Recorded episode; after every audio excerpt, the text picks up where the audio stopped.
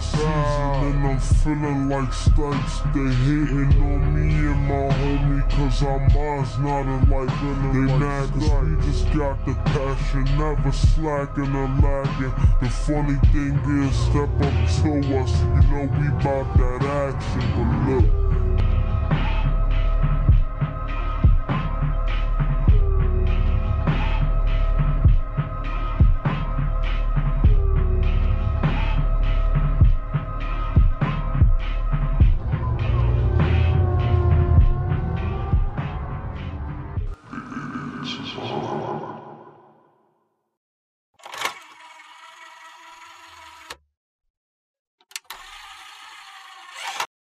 Right, welcome back to the Savant Podcast. Here at the Savant Podcast, we fulfill your pop culture needs every week, including artist interviews, sports talk, streaming talk, album and song reviews, and video games. And today we have another artist interview, SDS Overfiend.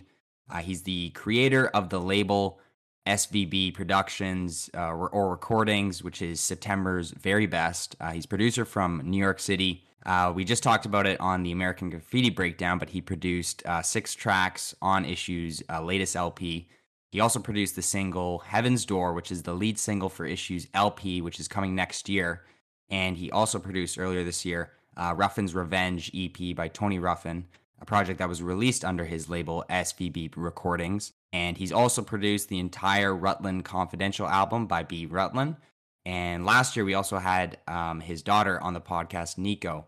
Um, so this episode is definitely a long time coming. SDS, thanks for coming on the platform, man. How are you doing today? I'm I'm good. Thank you for having me, man. First and foremost, man. I like what you guys did with this place, man. For real, I, I, sat back and I admired. I, I, I was listening. I tune in. I listen and I, I, I like I like the way it's going, man. I, I I truly appreciate everything you guys do for the culture, and I appreciate you guys having me here, man. I, I truly do. I can't thank y'all enough. Awesome. Well, yeah, we appreciate the kind words and you know the support from the beginning. Thank you so much. But uh, we also have issue uh, here today. Um, issue, how you doing? And um, yeah, how does it feel to have uh, SDS finally on the platform? Yes, uh, it's been a long time coming. It's a big blessing. SDS, like he's done like so much for me, like over the last year. Like just even outside of music, just like teaching me about life. So it's just like really a blessing to bring him into this world and have him on a podcast finally, and just like really let people get to know him for like who he is, and, and like I'm excited. Definitely appreciate that, man. All right, so let's get right into the interview. Mm-hmm. So let's start at the beginning of your production journey. So describe, you know, the events in your life that led you up to producing back in the 90s and then also, you know, today. I, I was always a consumer. You know, I was basically born when hip hop started. I'm basically, you know, as I grew, I grew up, I listened to all kinds of music. I didn't even start on rap music. The first person that got me into music actually was Michael Jackson, just listening to Michael Jackson and stuff like that. So I, I started, I was big Michael Jackson fan when I was a kid. I was a big Cyndi Lauper fan. I was a big Madonna fan. I, I just like all kinds of music, you know, it wasn't just rap. So the one thing I always admired listening to music was just instruments, sound, placement, how things went. I always paid attention to it. So after a while, I was like, I wanted to just get into hip hop around the mid 2000s, say about 2005. My brother, who's B. Rutland, and my uncle, who's actually Tony Ruffin, they was always doing music. And they had a little studio they would go to, but for some strange reason, the studio that they went to, they wasn't giving them good music. Like the music that was that they was doing, it just didn't fit what they was trying to do. And I happened to know what they wanted to do since I was always there when they was writing the songs and you know rapping it to me and all that. So one day I just made a promise and said, you know what? I'm gonna produce your album. Just like that. I'm gonna produce your albums. And they thought I was joking. So one day I just said, you know what? I don't even know where to start. I'm gonna just go find a drum machine. So I saved up a little bit of money I had and I brought a drum machine called the Street Box.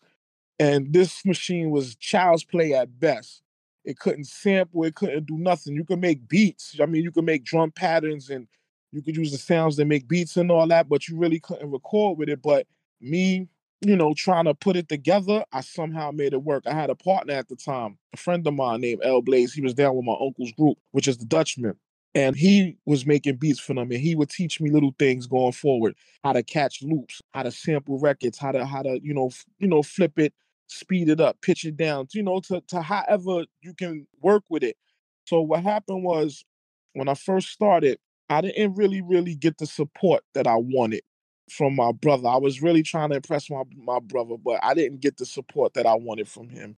He told me I need to work on my craft a little more and I need to go hang with another producer that lived in the building named Known. Shout out to Known. He's a good friend of mine.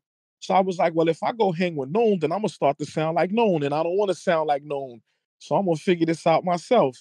So I spent time with my my partner at the time, L Blaze, sitting in his crib. We had a little makeshift studio, and I would just find any CD, record, tape, whatever I could find, and I would just call myself sampling and playing along with it with the street box. Since the street box couldn't sample, we had a CD player that was called a CDEX that can jog and it could hold spots on a um, CD for like memory. So like if you wanted to save a part of the song, you could save it to, you know, to memory one, memory two, memory three.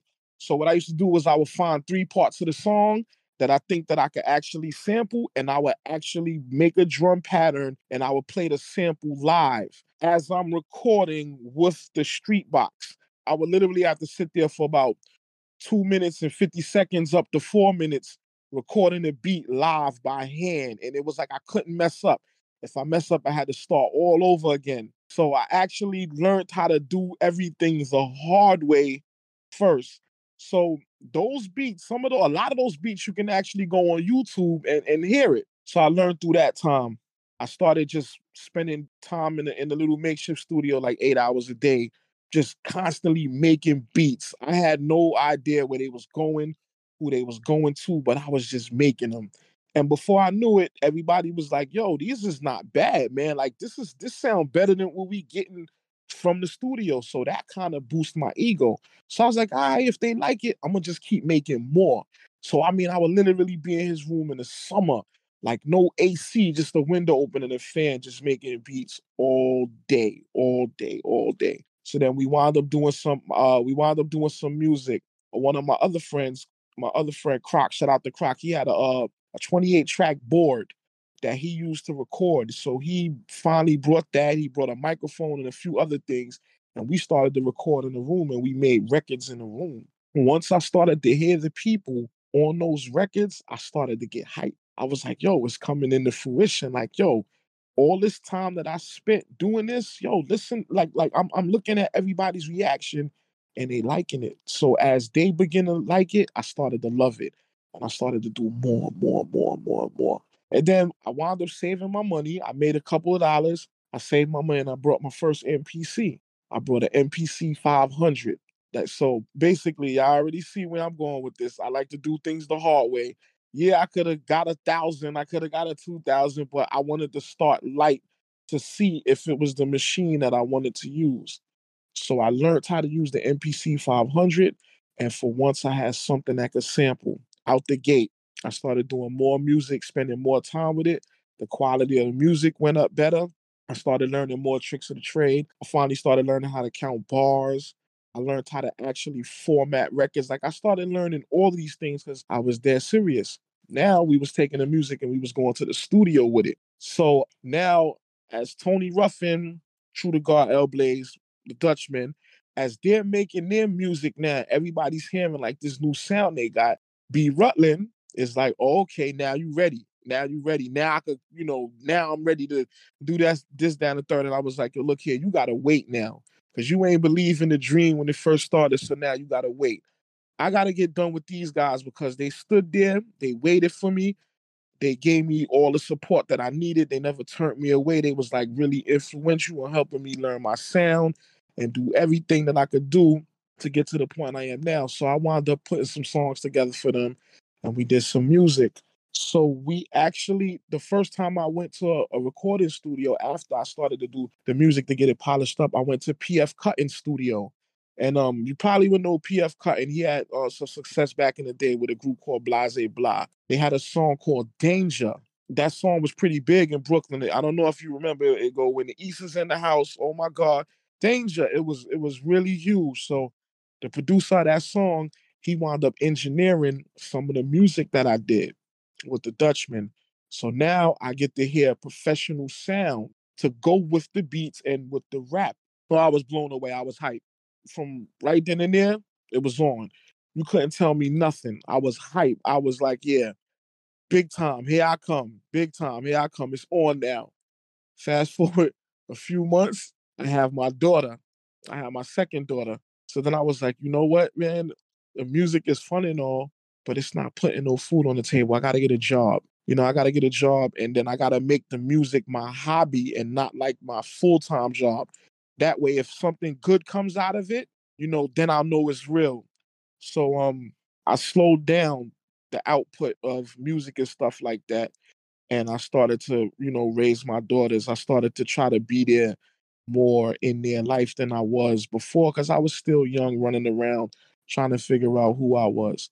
So then um a couple of things happened where my partner whatever, you know, he started to feel a way that all the music that we was doing, it was like, oh wow, everybody is doing your music and they don't want to do mine's no more. And it became like some internal strife within the group. So I was like, listen, they've been doing what they was doing with you for so long and i didn't want to step on your foot i didn't want to step in and, and, and start taking over because that's not the plan you can't feel that way because you're rapping on the beats because you're part of the group and we are using some of your music too so before i know it i noticed like little things started happening where you know the machine is starting to malfunction this this guy is like breaking the machine he's doing things to damage the equipment and stuff like that. Like he basically started sabotaging everything.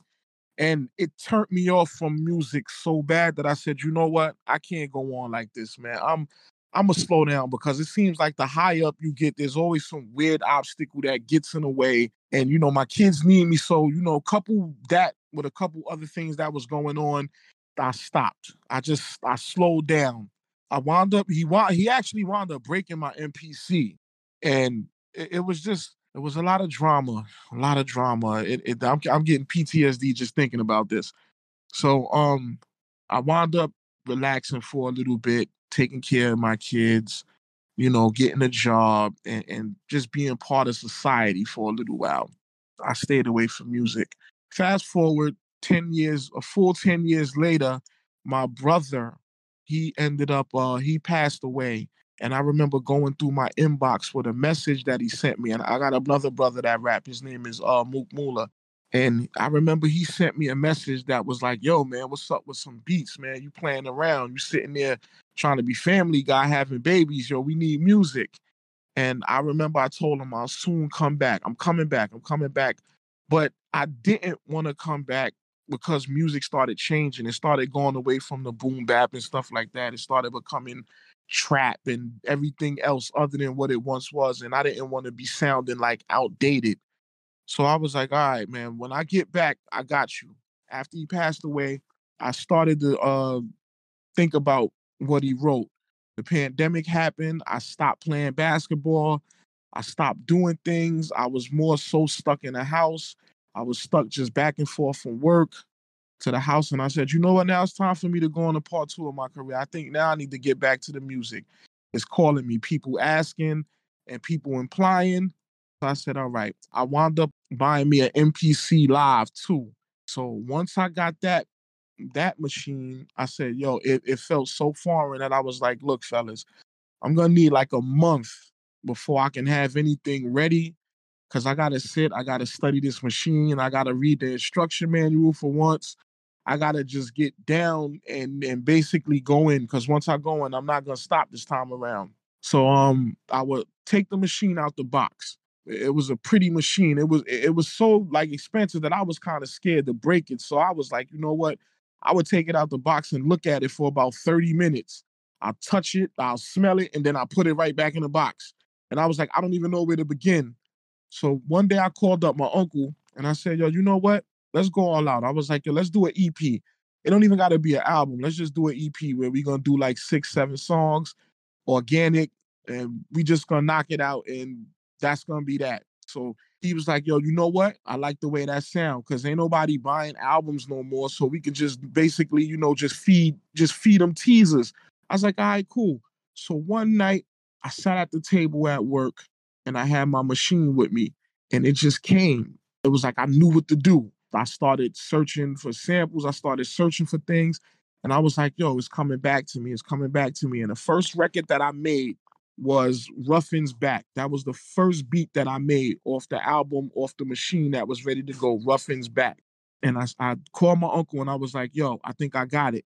I said, I got the first single right now, Ruffin's Back. I played it for him and he was like, you know what? Stash that. Put that in the cut. Don't let nobody hear it. I don't want nobody to hear it. I don't want nobody making plans for that song but me. And then all of a sudden, once I did that, that bug came back. I just started knocking down records left and right, left and right, left and right. And all of a sudden, the emails started coming in. Yo, we heard you doing music again. Yo, we want in, we want in. And this time, the 10 years that I spent away from the game, I was still studying. I was still listening to music. I was still breaking down. I was still finding records. I was still, you know, I had all these songs that I would save on my YouTube page. Like, oh, I'm gonna come back to this. When I start doing music again, I'm gonna come back to this. So now I had like at least over a thousand songs to choose from, basically, you know, as a new form of digital digging. And I just got started from there. And then the first thing that happened came up with the Ruffin Revenge LP. And since his name was Tony Ruffin, I originally was supposed to do it like the Temptations. It was supposed to actually be like a spinoff of the Temptations with David Ruffin, but we wound up scrapping that idea because he was like, I didn't get kicked out no group, so it ain't no sense to to be a the David Ruffin in that manner. So we just got down to it. We did the EP, we put it together, and then now it was time for us to record it. On the flip side, my my brother B Rut heard we was doing, he was like, "Yo, I want in, man. It's time. This is sounding good." It's down the third. And I said, all right, cool, fine, no problem. So then I started working on his simultaneously after I, like like about three songs in with with uh Ruffin. As I'm knocking those records down, I'm making records for B Rutland also. And the first record that I made for him was actually Break It Down, which was the lead single off his album. That was the first record I did. And that just led to me getting my groove back. And the rest is history. My daughter introduced me to Issue, and I've been working ever since. So that's my introduction right then and there, you know? That's definitely, definitely, uh, definitely crazy history going back into that and everything. Right. I didn't even like I didn't even know like it was that deep and I didn't even know that you you know spent that much time away from the game. It's crazy. Mhm. Cause when I heard the the first few beats you ever made me, it sounded like you've been doing this like consistently for like the longest. It didn't sound like you ever took a break from it or anything. Yeah. So much depth and everything. But you know, you just uh shared your production process already. But how has that in your sound evolved over the years to now in 2023? Well, what what happened was I always like listening to a person's voice and listening to what they normally rhyme over. I will always try to con- I will always try to conduct something for that particular person's style.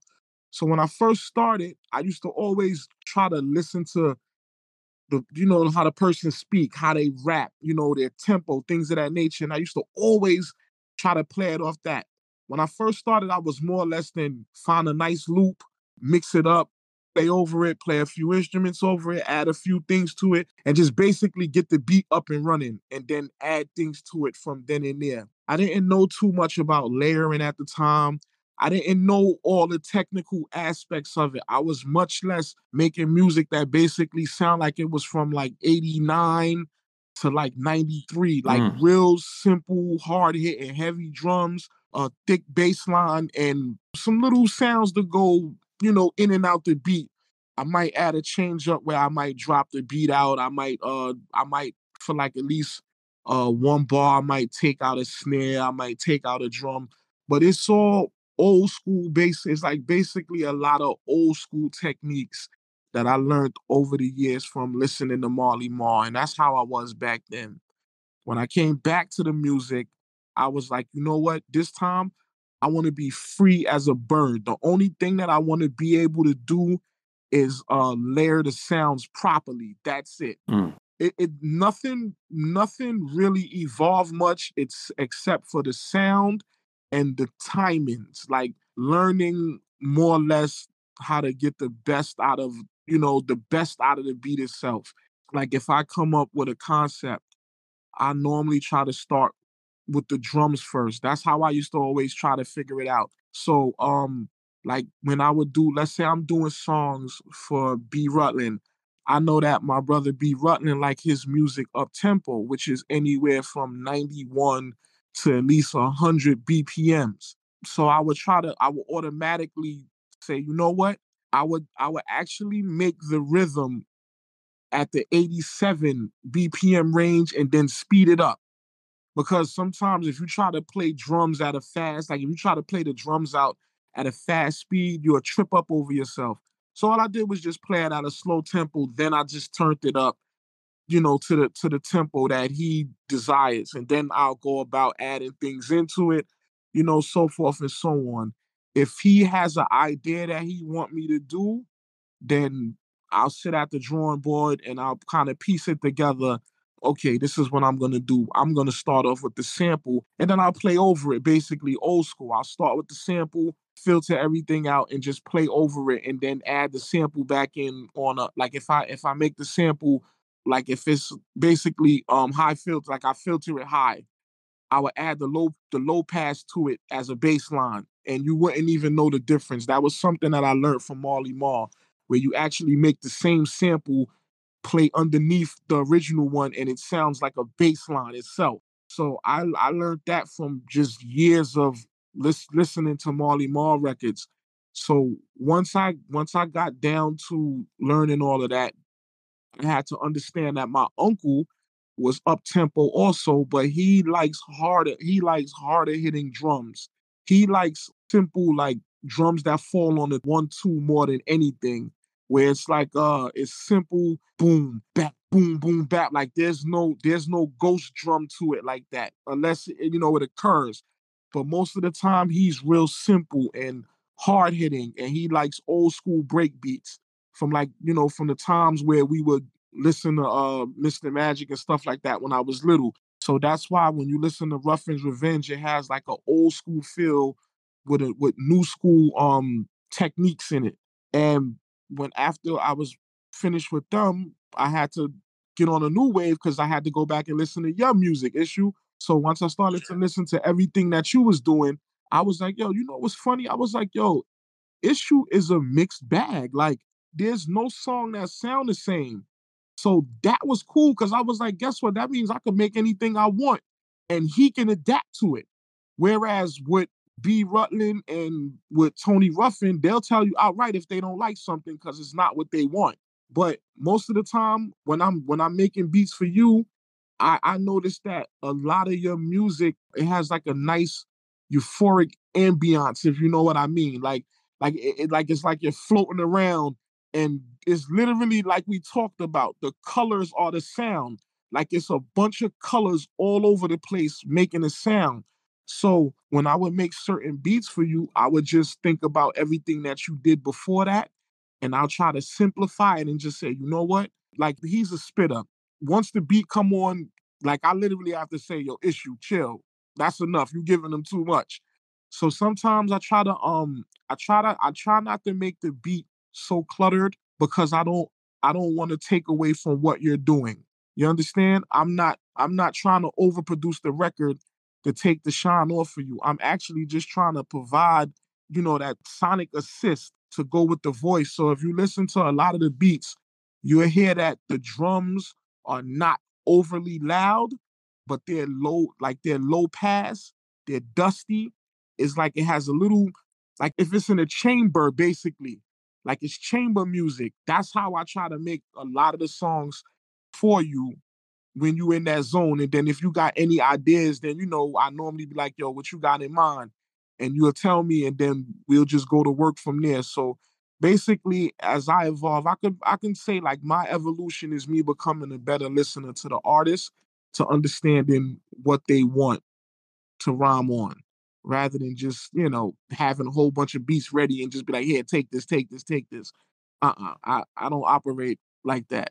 All right. So with that being said, we're gonna get to the first track uh, produced by SDS. Uh, this is Heaven's Door. You know, collaboration with Issue High, of course. This was dropped on April 13th of this year.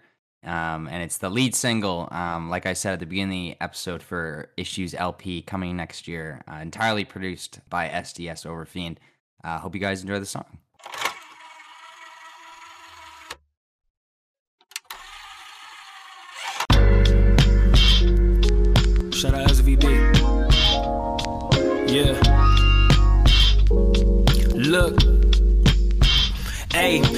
Space, I was living a lie, man. Fuck a suit and tie. I don't really rock with those niggas who wouldn't ride or die. So if I treat you like my fam, then that means you number one. Lay your play right on my table, we about to get you some.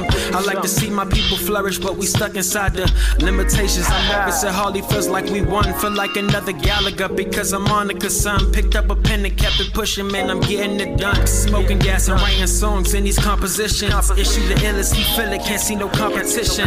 Free smoking, I'm giving the highest doses for Lotus. 10 p.m. wrote the ballads, and now I sip from the potion. Promising myself I stay away from all the friendship. I wish you well, but I just feel I need to keep my distance. Cause when you give you all these niggas try to play you often. Don't play with issue, man. These flows will leave you in the coffin. Then there's the bitches that be frontin' like they so religious. Loving the crew, and now they wanna make issue committed. Sick with the flu, I had to leave to get my mind right. Chasing my dreams, they want me distant from the limelight. Like, don't ask for shit about my bank account. So many nights I was looking for ways to make it out. Fuck niggas talking about the realest nigga on the team. They call me Taj, I mean the crown, I gotta reign supreme. And often I'm really looking for some better days. It's so melodic, chaotic until the rent is paid. Yeah, look, was never kisses and hugs, stop irritating my soul. I got no time to repeat, the cycle getting too old.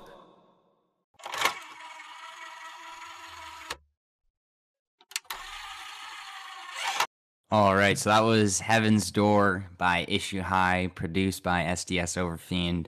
Um, before I get your both your guys' uh, thoughts on the tracks and the production process, Yeah. you know, I told this to Issue like maybe like a week ago or a few weeks ago. Uh-huh. Like this song is like my favorite of his so far, and it's funny, you know, you just talked about how you know you don't want to overshine you know the artist with the beats that you give them Right. and this one in particular you know I I can't even say you know all, all the beats that you produced on american graffiti you know are just as good but this one in particular Thank you. you brought something out of issue that i've i mean i've always seen i've always seen the potential you know from the beginning but this one in particular Right. It was just and i love at the beginning you kind of hear the the picture being taken Right. Right. and Right. it's like issues a star now Right. so get your thoughts on you know producing this track versus all the tracks that you did for american graffiti and yeah your thoughts on issues performance uh, for heaven's door Oh man, when I first came up with the idea for that beat, I had some. I actually had a kit. I had a kit that I was using, and um, I forgot what I was listening to. We were we was listening to uh, Incarcerated Scarfaces by Raekwon. We was talking about Wu Tang actually, and Issue told me that he he was like, "Yo, that's my that's one of my records. Like that was one of his favorite joints." And I said, "You know what's funny? I have a, a break beat with that particular drum pattern." but the drums was a little like you know dusty they was more dusty and they sounded like they was in the chamber so i said you know what i got an idea i said i want him to rhyme over that particular um break beat i'm gonna slow it down a little bit and i'm gonna add something to it to make it feel like you're on a journey like you're just like now you're gonna go inside the mind of issue. You're gonna get inside the mind.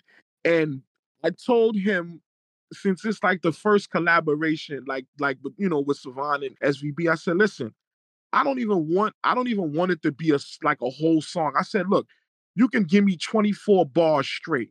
And we we always talked about at least having one single able to play as a reel on like Instagram or TikTok or stuff like that. Because if you can get the people's attention within that span of like a minute and 20 seconds, you can get them to actually go listen to the music.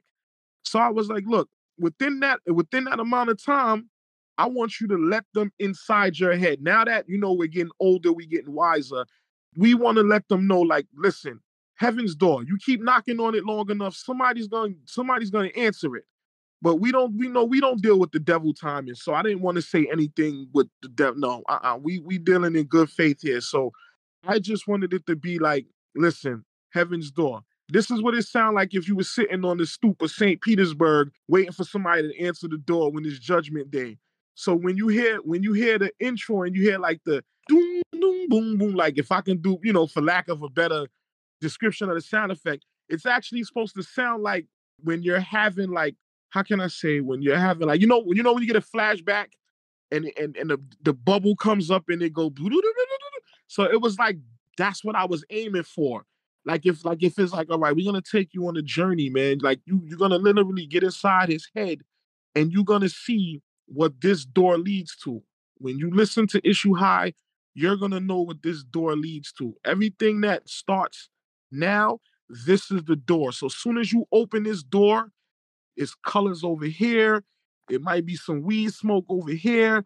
It might be a botanical garden growing weed over there.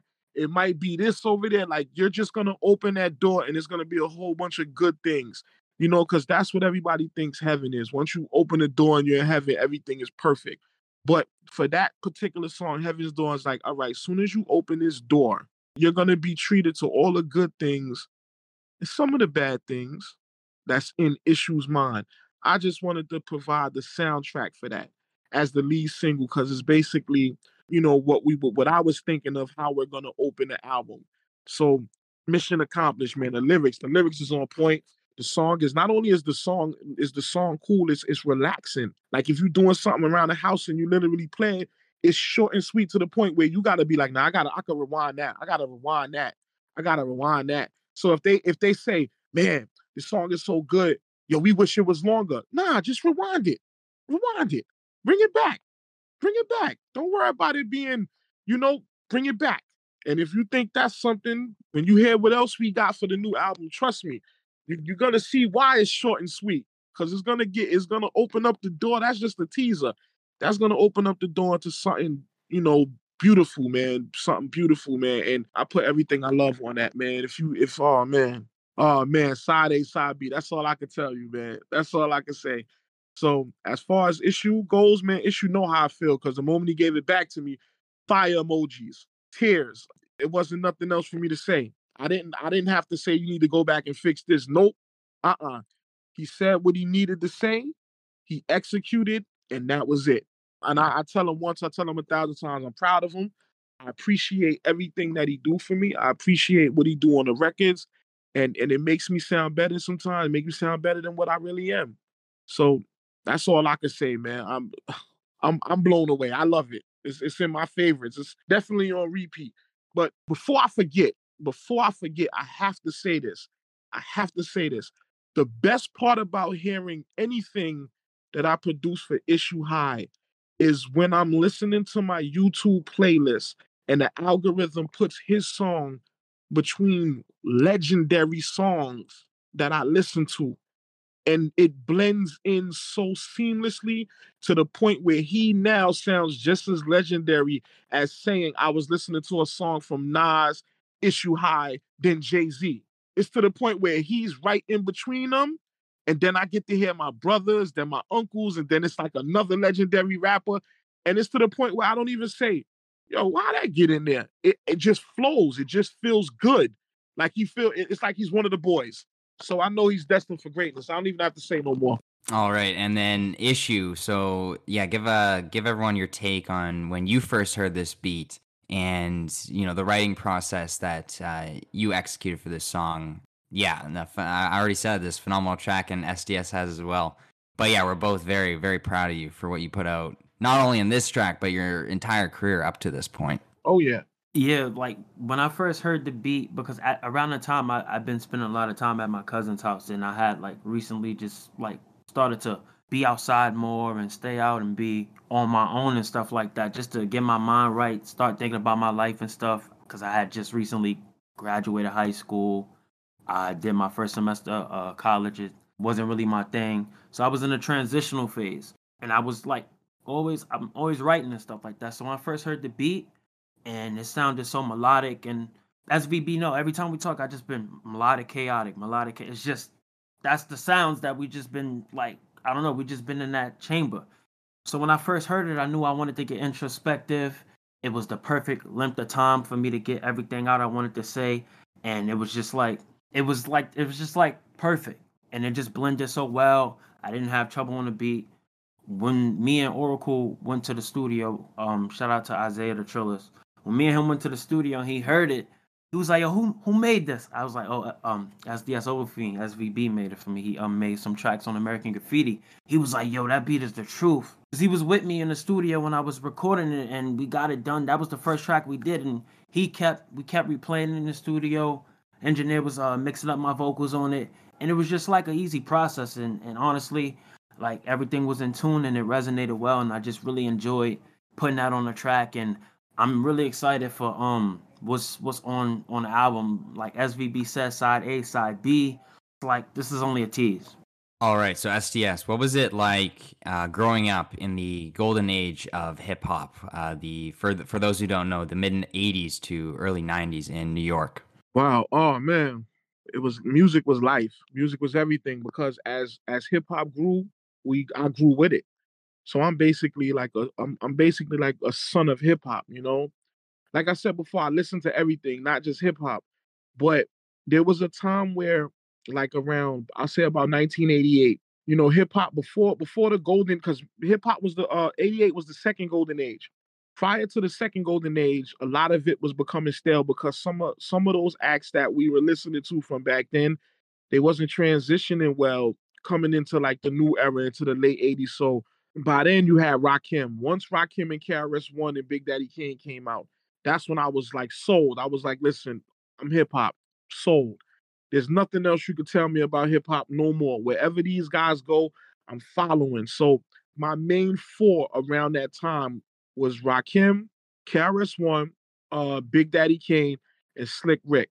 You couldn't tell me nothing about them four right there because those four gave me everything that I needed in terms of music and life. KRS One was the teacher. You know what I'm saying? He gave you the lessons on what the school ain't teaching you. You know what I'm saying? He gave me the the knowledge on the devil's tricknology. Rakim gave me the five percent of lessons of how to try to live as righteous as you can while toeing the line between doing things by any means necessary. Big Daddy Kane gave us the style. Me and my brothers, everybody wanted flat tops. Everybody wanted chains. Everybody wanted to wear um the flyest clothes. Everybody just like that was the style. Big Daddy Kane was the style. Plus, he was from Brooklyn. He was right up, basically up the block from me. And then I had Slick Rick. Slick Rick was the greatest, the greatest storyteller ever. Slick Rick, listening to Slick Rick at that time was like trying to sneak and listen to Richard Pryor songs. Like back then, you know, my parents like they had Richard Pryor records and stuff like that. But we couldn't listen to that because it was vulgar. So we had to sneak and listen to it. So when it came to listening to Slick Rick, a lot of his subject matter was so raunchy, dirty, nasty that most of the good records I couldn't play around my mom and stuff like that. So I literally had to sneak and listen to it on tape. So afterwards, you know, those were like my four, like my main four. Once I heard Big Daddy Kane, ain't no half stepping, I was sold on hip hop. Hip hop was I was a part of it. I was a part of it. Then EPMD came out and it was no turning back. I was stuck. I was stuck in a groove. And at that time, you know, gangster rap slid in. We had, you know, things from the West Coast, you know, and we listened to that too. Basically, we listened to anything that sound good in my household. It wasn't like, yo, we didn't listen to uh, rappers from the South, rappers from the East rap. You know, nah. If it was dope, it got played. That's all we knew. All we knew, whether we was taping it off the radio or my cousins came through with some records that they caught off the radio and they wanted to play it and we was listening to it we basically were just children of hip hop. Anything that was new, we listened to. First and foremost, let me bring it back. I can never forget. Out of the four that I just mentioned, I can never forget MC Lyte. MC Lyte lived down the block. It actually went to the same high school she went to. She's another one of the legends that was nice, that can hang with the boys. She was good, very, very good. And I listened to her just as much man, I'm sorry, forgive me, fellas. I did not mean to leave her out intentionally. It's just that it's so broad of a spectrum when it comes to hip hop. She was one of them too. And Roxanne Shante. I can't forget them. See, the more I go on, all these people's gonna start to come back to me. But those six that I just mentioned felt more like my uncles or big brothers than they were rappers to me. So now at that now at my age, when I see all of my heroes, they like those cool uncles to me that that raised me and taught me game. So growing up from the 80s, the 90s in Brooklyn and being in the epicenter of hip hop, I learned everything I needed to learn basically from the street culture. And I had a head start when it was time for me to become a teenager, along with getting lessons from my fathers, my brothers, my uncles. You know, those rappers were like the second opinions. They was never my first opinions because my mother and father was my first opinion, but they were like the second opinion. You know what I'm saying? And they shaped me. So when it comes to that particular era, that's the type of music that I like to make that sound like them with a twist of myself, you know, a twist of everything original that I can add to it because that was the golden age that hit that that hooked me to hip hop. Um, my family has a, few stories with you know 80s and 90s artists, and we talked about it on a podcast, and I even talked about it with SVB as well. Right. Do you have any personal stories that involve like any New York rappers from that era, like the 80s, 90s, mid 90s, 80s? You know? Oh man, do I? Wow. Um. Talk to me. Wow. This this did yo issue. This is so broad, man. It's it's so broad. oh man wow. Remember, like I said, MC Lyte lived down the block. Mm. You know what I'm saying? And when she first came out, and we we were seeing her on TV on on Video Music Box, it was like, yo, that's Lana. That's Lana that lived down the block. Yo, she paper thin. Say word. Like, yo, we was tripping because you can actually go outside and you can see MC Light on the block. You know what I'm saying? So that was like that was like the first instance of having a, a superstar that that eventually became a superstar in the hood. We had a lot of reggae. Eh, we had a lot of reggae acts around my way too. That was that was huge. Shout outs to Mini More High Power. They still touring to this day. Their sound set, DJ Super Dane. That's that's my brother. He's still touring to this day, representing uh Mini More High Power, and they brought a lot of reggae acts to the hood for Memorial's Day that when they used to give concerts in the middle of the street and lock down the whole block. Uh man, let me see if I can keep going from 80s to the 90s and who I've met. I can I can say I actually freaking sat down in, in the in the room with uh Sean Price at, at L Blaze crib, my my who I used to do the music with. And Sean Price actually told me that he was gonna come back and get some music from me when I was ready. And I, I remember sitting in the room and he was like, Oh, you did that? Yo, you did that, son? You did that? Word? You trying to step your shit up like that? And this is around the time he just dropped, he just dropped Monkey Barz. And he was like, Yeah, I'm, I'm gonna come, I'm gonna come check you. I'm gonna come definitely check for you. And the funny part was that he said, he said that and he did come back to check for me. He did come back to ask me for some beats and stuff like that. But the CDs that we had him on in the room I don't know what my partner at the time did with him, but we couldn't find him. And when he actually came to ask me that, he was in my brother, my brother Don Plus. He was sitting in my brother's Don Plus room, which was upstairs at the, which was upstairs in the apartment at the time. And I remember him smoking weed. He was like, "Yo, son, you got them beats ready for me?" And I was like, "Yo, they upstairs at L crib." And he was like, "Yo, so go get them, and I'm, I'm gonna listen to them right now." And I, I remember like, "Yo, L, where the music at?" Where the music at? And he didn't give me the goddamn music. And I missed out my opportunity to have Sean Price rapping on some of my beats bef- long before that. Like long before I even got to where I am now, I missed that opportunity. And um, a good friend of mine actually, uh, Jay Chemist, friend of mine, a friend of the family, he a rapper too, live in my building. Good people. He he's tight. Sean, him and Sean Price hang out a lot. They hung out a lot and he used to always tell Sean Price good things about me. And that's what that's what made Sean Price keep the air out for me and and was like, yeah, I'm gonna come back for you. But by the time I wanted to get back to music, he passed away in 2015. And that shit broke my heart. It broke my heart because now I'm at where I'm at. You know what I'm saying? He would have like he's he's a man for the culture. If he tell you he gonna do something, he would have did it. So that definitely would have been like an ally, a, a good to great ally to have for SVB where I could actually be like, yo, you know what, Sean Price, he, he's ready and willing. Yo, Sean Price, here's a beat. Yo, can we get a feature this down the third? You know what I'm saying? He was always cool. Like, listen, man, just come to the studio. I got you. And and and with him, it was it was love and, and hip hop lost a good one, a, a real good one I have a, a another story about a time I met Ghostface. I met Ghostface Killah. And I wasn't even doing beats at the time. I just was starting to get into the music. I was taking these music seminar classes and I, I met Ghostface on 42nd Street in Times Square. I remember it like it was yesterday. And I remember um he was going he was going to finish up the album for Supreme Clientele. And um he he told me, yo, whatever you do, he said, whatever you do, God, stay in school. And I was I was like, yo, I was supposed to graduate, but I had to do summer school that year. And I was like, yo, when the album coming out, he was like, he told me Supreme Clientele, summer 99, August 14th. And I was like, say word, that's the day I get out of summer school. He was like, yeah, yeah, so I'm gonna bless you for summer school. Stay. He was like, yo, stay in summer school, shorty. Don't drop out. Don't be like us. Be better than us. That's what that's just what he used to say. That's just what he actually said to me during that encounter. And I kid you not, I wound up seeing him again when I worked for Fresh Direct in uh 2006, coming from the studio, Chung King Studios in 42nd Street when I was going home coming home from work, I ran into him again and I told him, yo, I still remember the conversation that we had like seven years prior to that. And he was like, word, word, word, God, word, God, I remember. And no BS, it was he re- he actually remembered. And I was like, Ghost, that's you? And he still he was a little bit heavier because you know time went by and he remembered the convo. He really remembered the convo. And I was just starting to do my music, but I didn't want to be like, yo, I got a beat tape. Cause I had no damn beat tape. I was just all my music was stuck on that little machine that was in the house.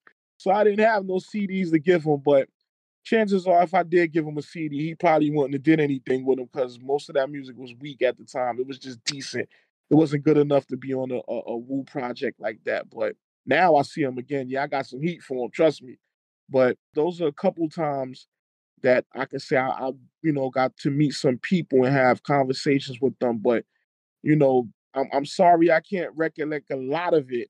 But periodically, man, I might just happen to come back to the to the podcast one day and and be like, you know what, we doing a part two to this, and you know, remember some of the stories and and and take it from there. But I met, I mean, I met a lot of people. Actually, I played basketball in Lincoln Terrace Park with OGC with Steele from uh Smif-N-Wessun and OGC. I played ball with them one time in the in the summer. We played basketball. I remember them trying to um you know talk me in, into into doing some more music at the time. This was like about 2007. I was just starting to do the music, and again I was so shy about telling people that I had music that I was like, no, nah, I'm working on some things. I'm just starting. And I remember they was like, nah, keep doing it, man. we gonna see you on the comeback. Trust me. And I was I was nervous. I was nervous because I, I wasn't good enough, but of course I would love for anybody to rap on it, but you know, they never dissed me or nothing like that. They just said, yo, keep working on it, man. When we yo, when you come back, you're gonna you're gonna be all right. You're gonna kill them, yo, you're gonna kill them. And now look, man, I wish I can produce something for them. I wish I can get them in the studio and do some work because it'll be worth it. All right. Well, thank you for blessing us with uh, all those uh, stories. Uh, it's definitely a treasure um, for the podcast. But uh, but yeah, we'll definitely have you on for a part two uh, down the line. Definitely. 100%. But uh, a lot of 90s, you know, boom bap producers, you know, their beats tend to not translate in today's music. Right. But how have you been able to adapt to, you know, hip hop's new sounds in today in 2023? By using their drums just using the drums from trap. That's it. That's the easiest way that I can tell you. Is is I don't have no special technique or nothing like that. I just make sure that I incorporate some 808s in there if I need to. And you know, basically just using the the instruments that they basically use to make some trap music, to make some drill music. And, and you know, I hate to say it, but not in the terms of being dumb, but some people are ignorant towards the way music is made if they don't have a clue what goes on behind the scenes. You understand? So if you just take some of like any kind of drum, like let's say you take the drums from your favorite trap song, you can actually do a boom bap beat with those particular drums, and they won't know the difference. They really would think it's still trap, even though I I literally just did a boom bap cadence with trap drums, and it it'll sound like oh okay, yeah, we we can rock to this because you know the masses is not really paying attention. They just want content.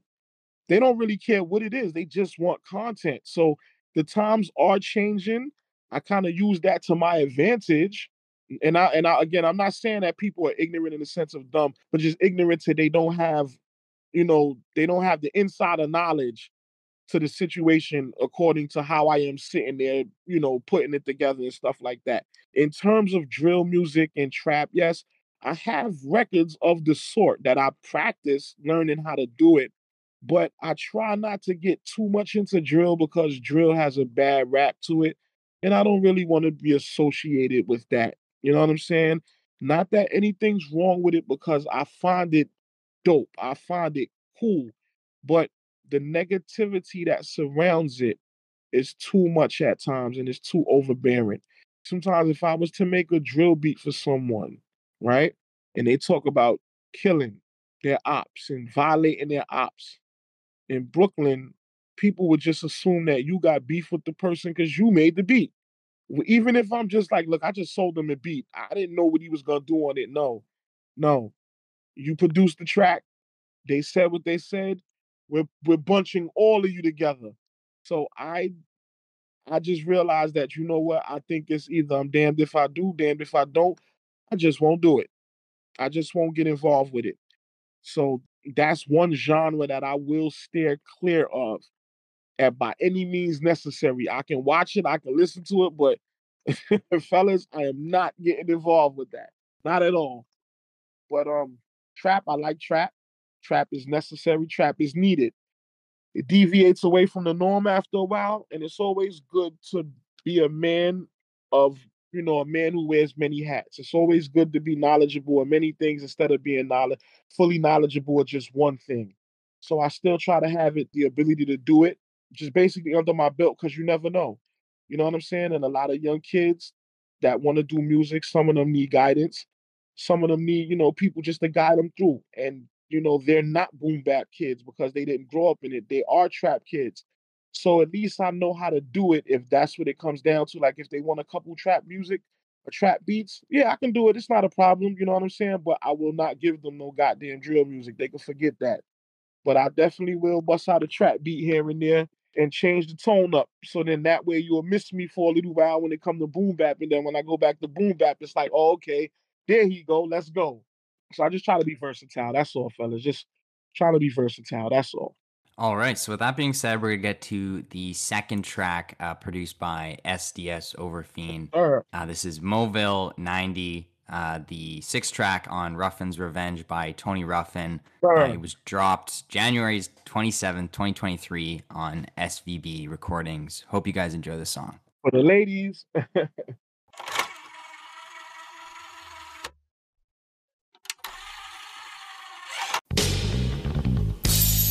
Uh huh. See y'all. Classic shit. Taking it back on you. Back in the building. Playing around, having fun with the shit. Let's go. Cause we do this shit, you heard? Y'all ain't the only ones. Come on. I get busy too now. Yes, sir. Yes, sir. We push the Lex through.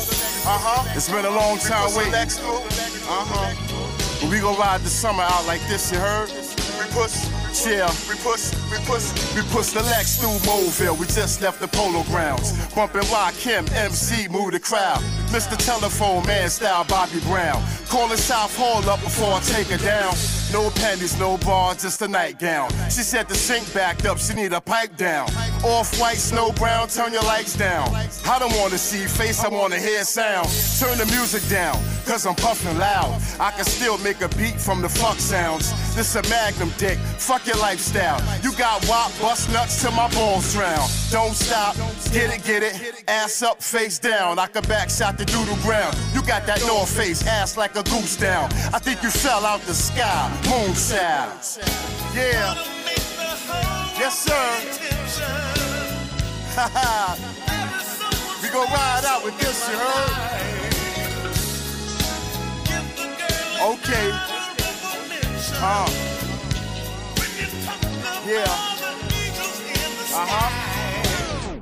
Black, white, Puerto Rican, and Asian. You know the Dutchman, the fuck your faces. I give you bad chats and fuck outrageous. Tongue kiss your bitch, take it home, let her taste it. Invite me to a dick sucking party, how gracious. Cock in your throat, make you swallow your braces. Locked in them cages to turn you to rapist. That R. Kelly pussy will leave you with cases. Tone got his gun in the garden. That's a check? Nah, that's my dick. I just came for neck. Yeah, ease up, reel it back one time. Throw your pussy in the air, can it make sunshine? My divine, I'll break your spine. I get pussy for these rhymes, this dick's a gold mine. You got that North Face ass like a goose down. I think you fell out the sky, moonchild. Yeah. Just that summer shit to get you off your feet, ladies. Play with your pussy a little bit, rub on your titties. yeah, I see you out there. Pop off.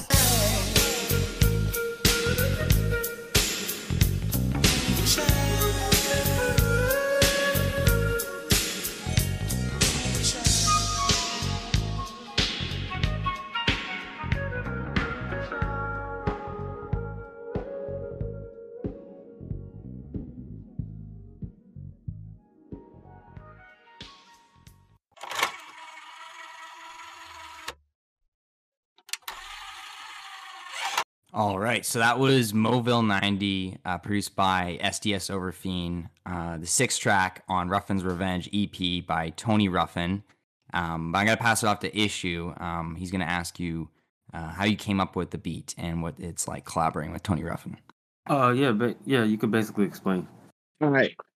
That track came about because uh, uh, another uncle of mine, Sean Hill, he always had an idea for Tony Ruffin to do an album with nothing but classic songs. Sort of like uh, all the songs that they listened to when they was back in Morrisville College. That's why the name of the song is called Mobile 1990. Tony Ruffin played for Morrisville. Uh, uh, it was a college upstate. So most of the time in the dorms, him and Sean Hill, they were teammates. They used to listen to blend tapes, you know, and all the time, Sean Hill used to always say, yo, yo, we need to do a blend tape album where we just rocking over all the old school jams and stuff like that. And I was like, all right, cool. Well, you know what? We gonna get started on something. So uh Sean Hill would just send me mad different songs that they used to play all the time when they was upstate. And um that was one of them. So me and me and uh Tony Ruffin was sitting in the crib one day, and I said, Joe, Hill sent me a song, yo, and I was like, yo, we might need to flip this. And he was like, which one? As soon as I put it on, he was like, "Oh, Moonchild! Oh, hell yeah!" Just like that. And he looked at me and he was like, "Yo, you know what to do? Line it up, do the damn thing." So I was like, "All right, cool."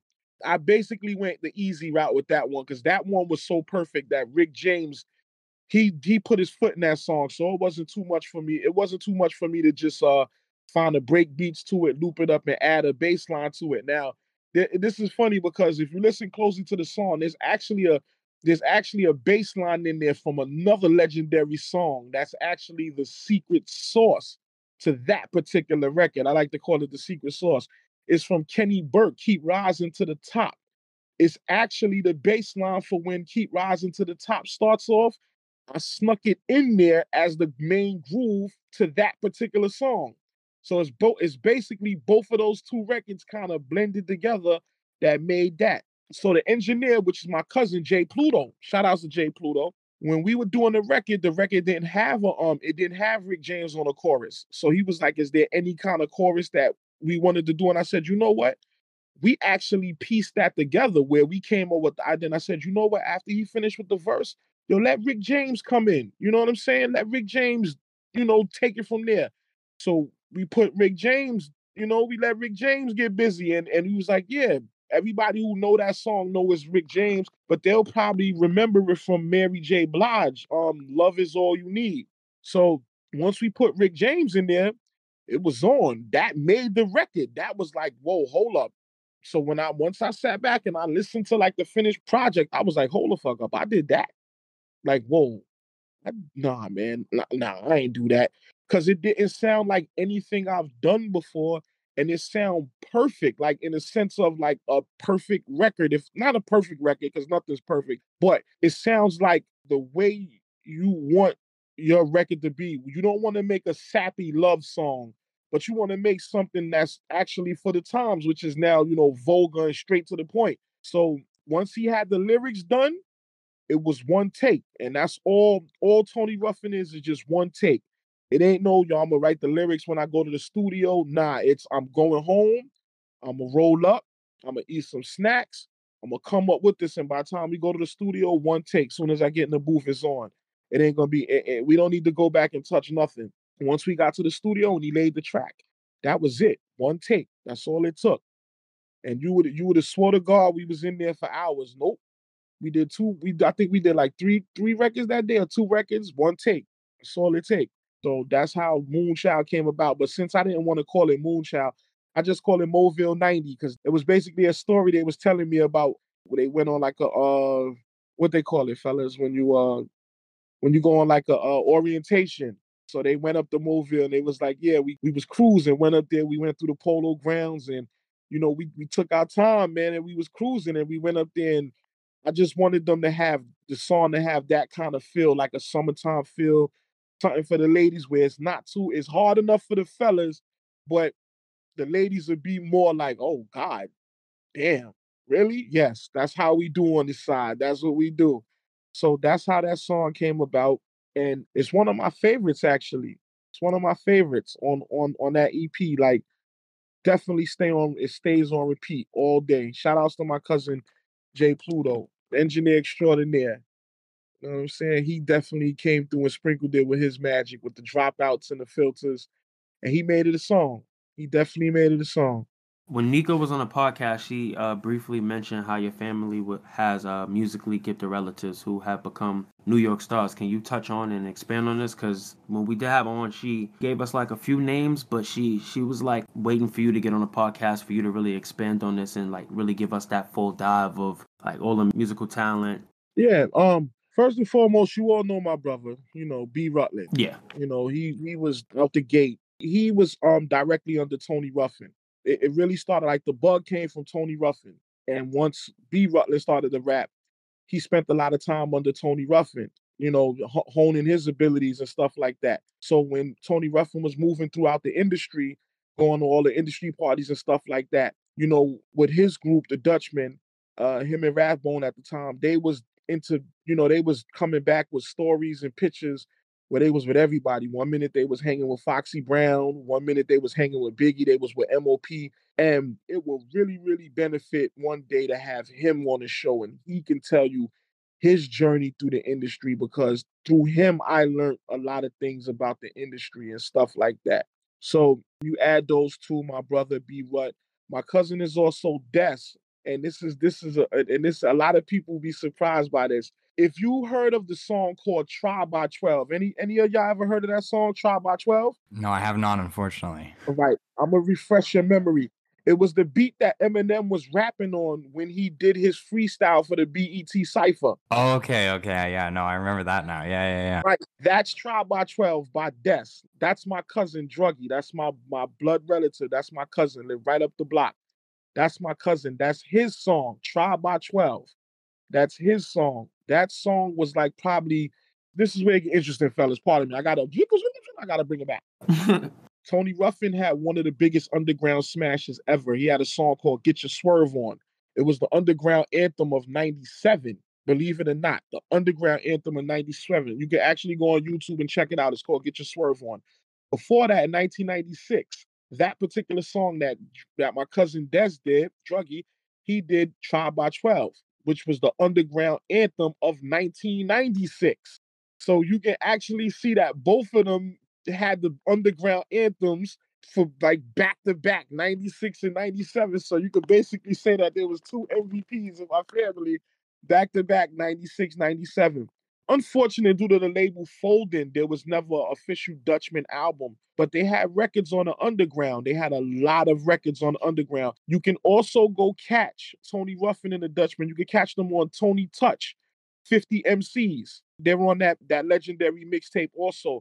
There was a, a mixtape called 50 MCs in which uh, Tony Touch got freestyles from 50 MCs from New York City, 50 different MCs, from Redman to Black Thought to whomever you can name it from New York, Philadelphia, New Jersey, they was on there. My uncle is up is right up there. Dutchman is right up there on that on that freestyle. Then uh I got my cousin, my other cousin from Queens, my other cousin from Queens. That's Ruck, Ruck QBC. That's Mr. I Am. He was down with a group called the Killer Kids from Queens with Baby Sham, who eventually went to Flip Mode, a bunch of other kids.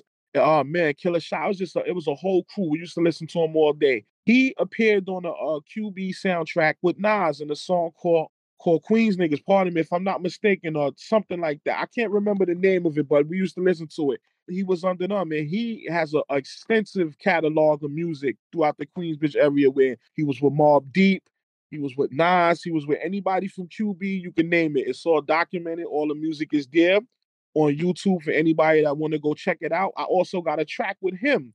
If you go look it up, it's called Eighth Slash We Up.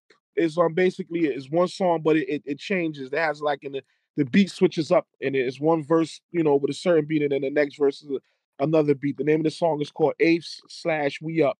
So he did get in the uh he he wound up lacing me with some music. Who else? Uh my older brother, my older brother Don Plus, he appears on the I Want Mine remix actually. He was rapping with his group, the grassroots movement. He was rapping with them. He was putting out music on the underground. And I had another cousin named Mike Zoots. Mike Zoots is an underground king in New York. He was an underground king. Him and actually him and Tony Ruffin got a song that you can find on YouTube called Straight Service. It was on a mixtape. I forgot which DJ mixtape it was. You could you can definitely hear that. Then I have um my brother Mook Moolah, Lord rest the dead. He was a rising star. You can go catch him. You can go catch his music on on YouTube. Lord rest the dead. He was with uh Rowdy Rebel and he was doing music and stuff like that. And Fivio Foreign was under him. Fivio Foreign was actually my daughter Nico. That's her god brother. And you know, y'all see what Fivio Foreign doing right now. His mother, Miss Yvette May, God bless her soul, Lord rest her soul. That's Diarra's godmom. That's Diarra's godmother. Beautiful lady, love her. I miss her dearly. I will, I will, I will mourn her till I join her. And um, basically, Rowdy Rebel, my neighbors, Rowdy Rebel got his name from my brother B. Rutland and his crew, aka the Rutland Rebels, which consists of B. Rutland, Melody Inferno, and Flawless Flaw. Those three, including many more, Scrap the Lost Rebel, Lady Ganja. You know, if you name it, you from the 90s, you basically was a Rutland Rebel because that's where we from, Rutland Road. You can actually go hear you can go hear their music on on YouTube if you want to go check them out. I actually produced a song for them that was that that was going to be on the forthcoming album that I'm that I'm, I'm currently putting together as we speak called Rebel Soldiers.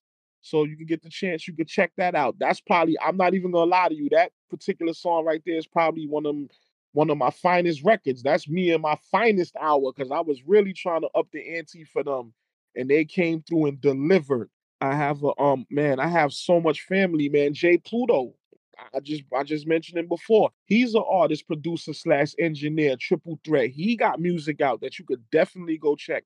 He also has YouTube tutorials on engineering and how to get the best of your sound and stuff like that. He making major moves. And as long as I knew him, I didn't even know he was doing that until I got back into music. And he told me come down to the studio and see what's going on. And ever since then, that's where I did a lot of my recording. Gotta give shout outs to my cousin DJ Big Bad Bolo. Gotta shout DJ Big Bad Bolo out because there's no music in the 90s that don't that don't come out, that don't pass through his hands. You know what I'm saying? Because he is the 90s. I'm gonna give him that credit where credit is due. Where any new music you hear from the 90s, he play it first. When he come out with the set and we having a never give up tournament, if your music make it during the tournament, if it's played during the in, the um the inner what they call it the intervals in the tournament, or you know it's played, then you know you made it in the hood because everybody is out those days and they're gonna hear it. So a lot of the music that I have that I've done, even with Issue High, I send it to him.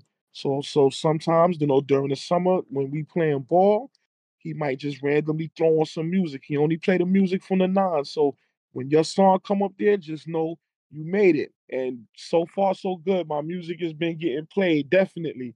So that's just that's just a um, a quick rundown of a lot of the people in my family and close friends that's in the music game that that do a whole lot. I, oh, let me let me not forget. I also have another cousin who does music, and he was actually signed by Joey Badass. I, I can't forget him. His name is Nao Quelly, New Age Outlaws Quelly. He was he signed directly under Joey Badass. You can actually go catch his music on uh YouTube. Uh, you can catch it on all the digital streaming platforms. This, that, and the third. That's actually my cousin Tiffany. Lord rest the dead. That's her son. And he's actually my blood relative who does music, travel all around the world. And I mean, come on, he signed a Joey Badass. What more can you ask? What more can you ask for? So basically, he part of pro. He part of pro era. Wow, I, I, man, the list is long. The list is long. I, I'll be sitting here all day. We have a four-hour podcast listening to me tell it. But that's just the name of few. So, like I said, we'll definitely have to come back for a part two, fellas. We definitely got to do a part two.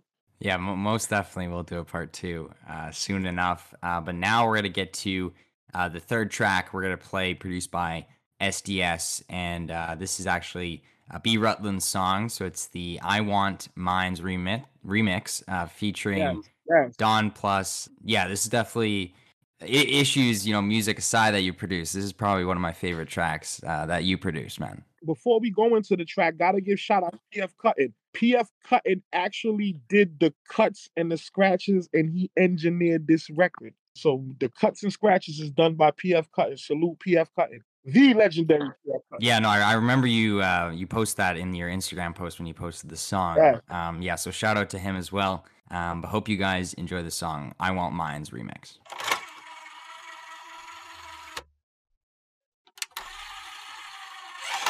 audacious man. Who are you? My money, yes or no? no.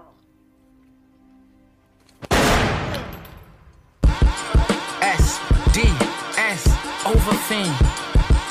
Oh yeah, it's the king of rock, king of the ounce, nigga.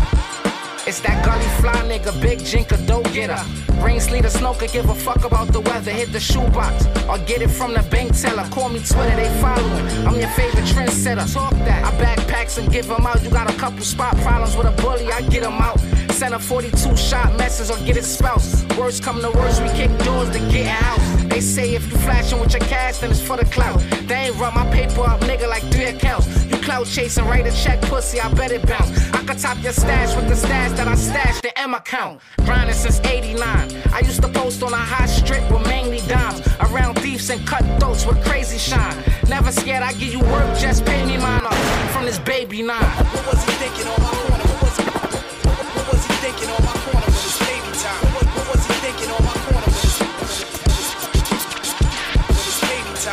Walk a thin line, no front, I tuck the baby nine. You way behind, and you on your grind. It's pay me time for any fucker that think I won't double back and cut like stubble and pop like bubble wrap. It's trouble, black blood by the buckets for my ducats. Justice is obstructed if this nigga's not abducted. In touch with something real sharp, any blade is fine. Niggas acting wavy for my gravy. It's pay me time. You barking with no bite. I'm in the park with a Parker, Scully, and scope light. Hoping my dough right. Them rainy and cold nights. Hold tight, yo. I'm not that slow. That's no dice, toast slice. You nice, but this ain't 89. I hit your head, leg, and maybe spine. Come up, it's pay me time. What was he thinking on my?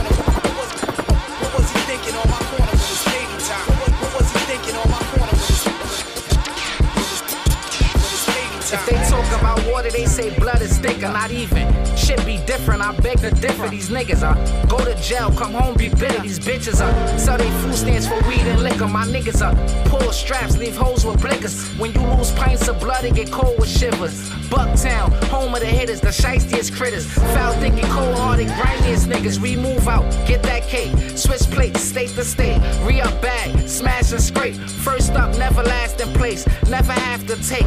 With a bag, it's always cash to make. Especially in these crazy times. Coronavirus, niggas masked up, crazy crimes. Snake niggas, shady times. Mine set the 80 grind. You owe me dope, just pay me mine up from this baby nine. What was he thinking on my corner?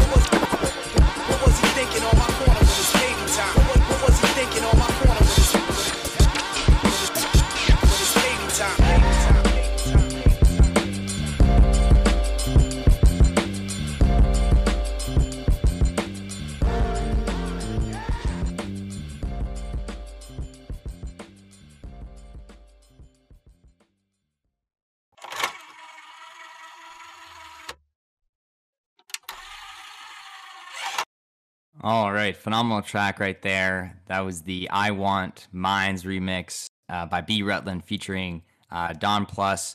Uh, but before I get um, SDS you to break down uh, the track uh, from your perspective, Yeah. uh, issue, I just want to get your thoughts um, on this track.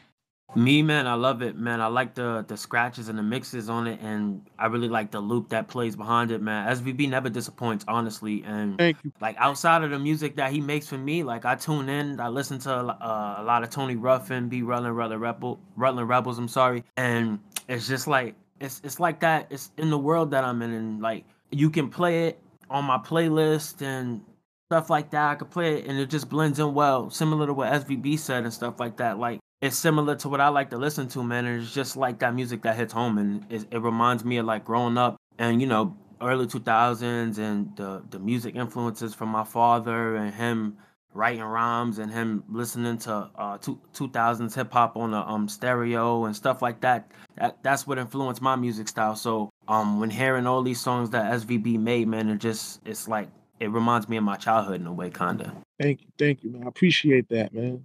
Truly do. Yeah, and then yeah, just just break down how you know this entire track came together, the collaboration with Don Plus and and B Rutland, and yeah, how you produced the beat.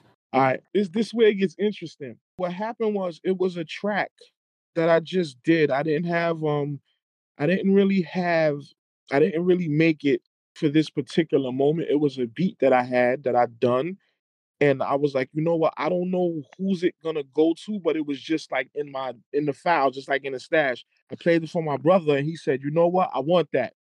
I want that, bro. That's mine. I want that. That's all me. So the way he kept saying it, I was like, you know what? I want mines. Like it just, it just felt like it just felt natural. So I was like, yo, you know what, man? I'm gonna name the track I Want Mines. I named the track I Want Mines because that was how he was reacting to wanting that beat. And I just was like, yeah, I just gave it to him. I named it I Want Mines. And he basically stuck to the script and named the track I Want Mines. Now, here's where it gets interesting. The album version is actually the normal is is the is the is actually the unfinished version, but the remix is actually the real version to the song. Reason being was that when I submitted it to upload it, my brother had only gave me the original one. The original one didn't have the scratches and it didn't have Don Plus on it. It was the original. I thought that he sent me the the the one that you know was the completed version, and he was like, "Look, just put it out, man. If you could put it out, put it out. We'll just you know do it later." So when I wound up sequencing the album, I said, "You know what? This is probably the only song that has like a long introduction."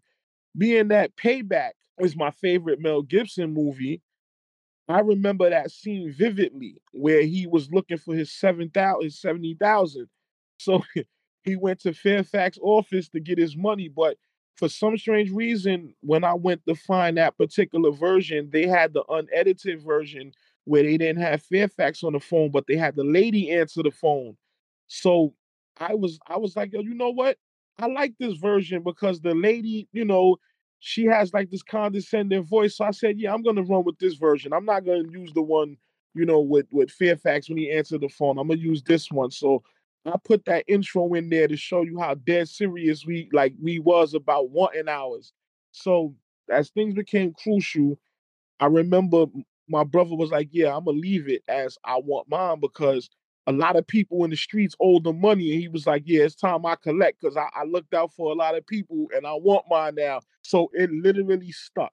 When I came up with the beat for the song, I had a one of the rec one of the um songs that I stashed on YouTube from when I used to just listen to music and say, when I start doing beats, I'm gonna come back to it.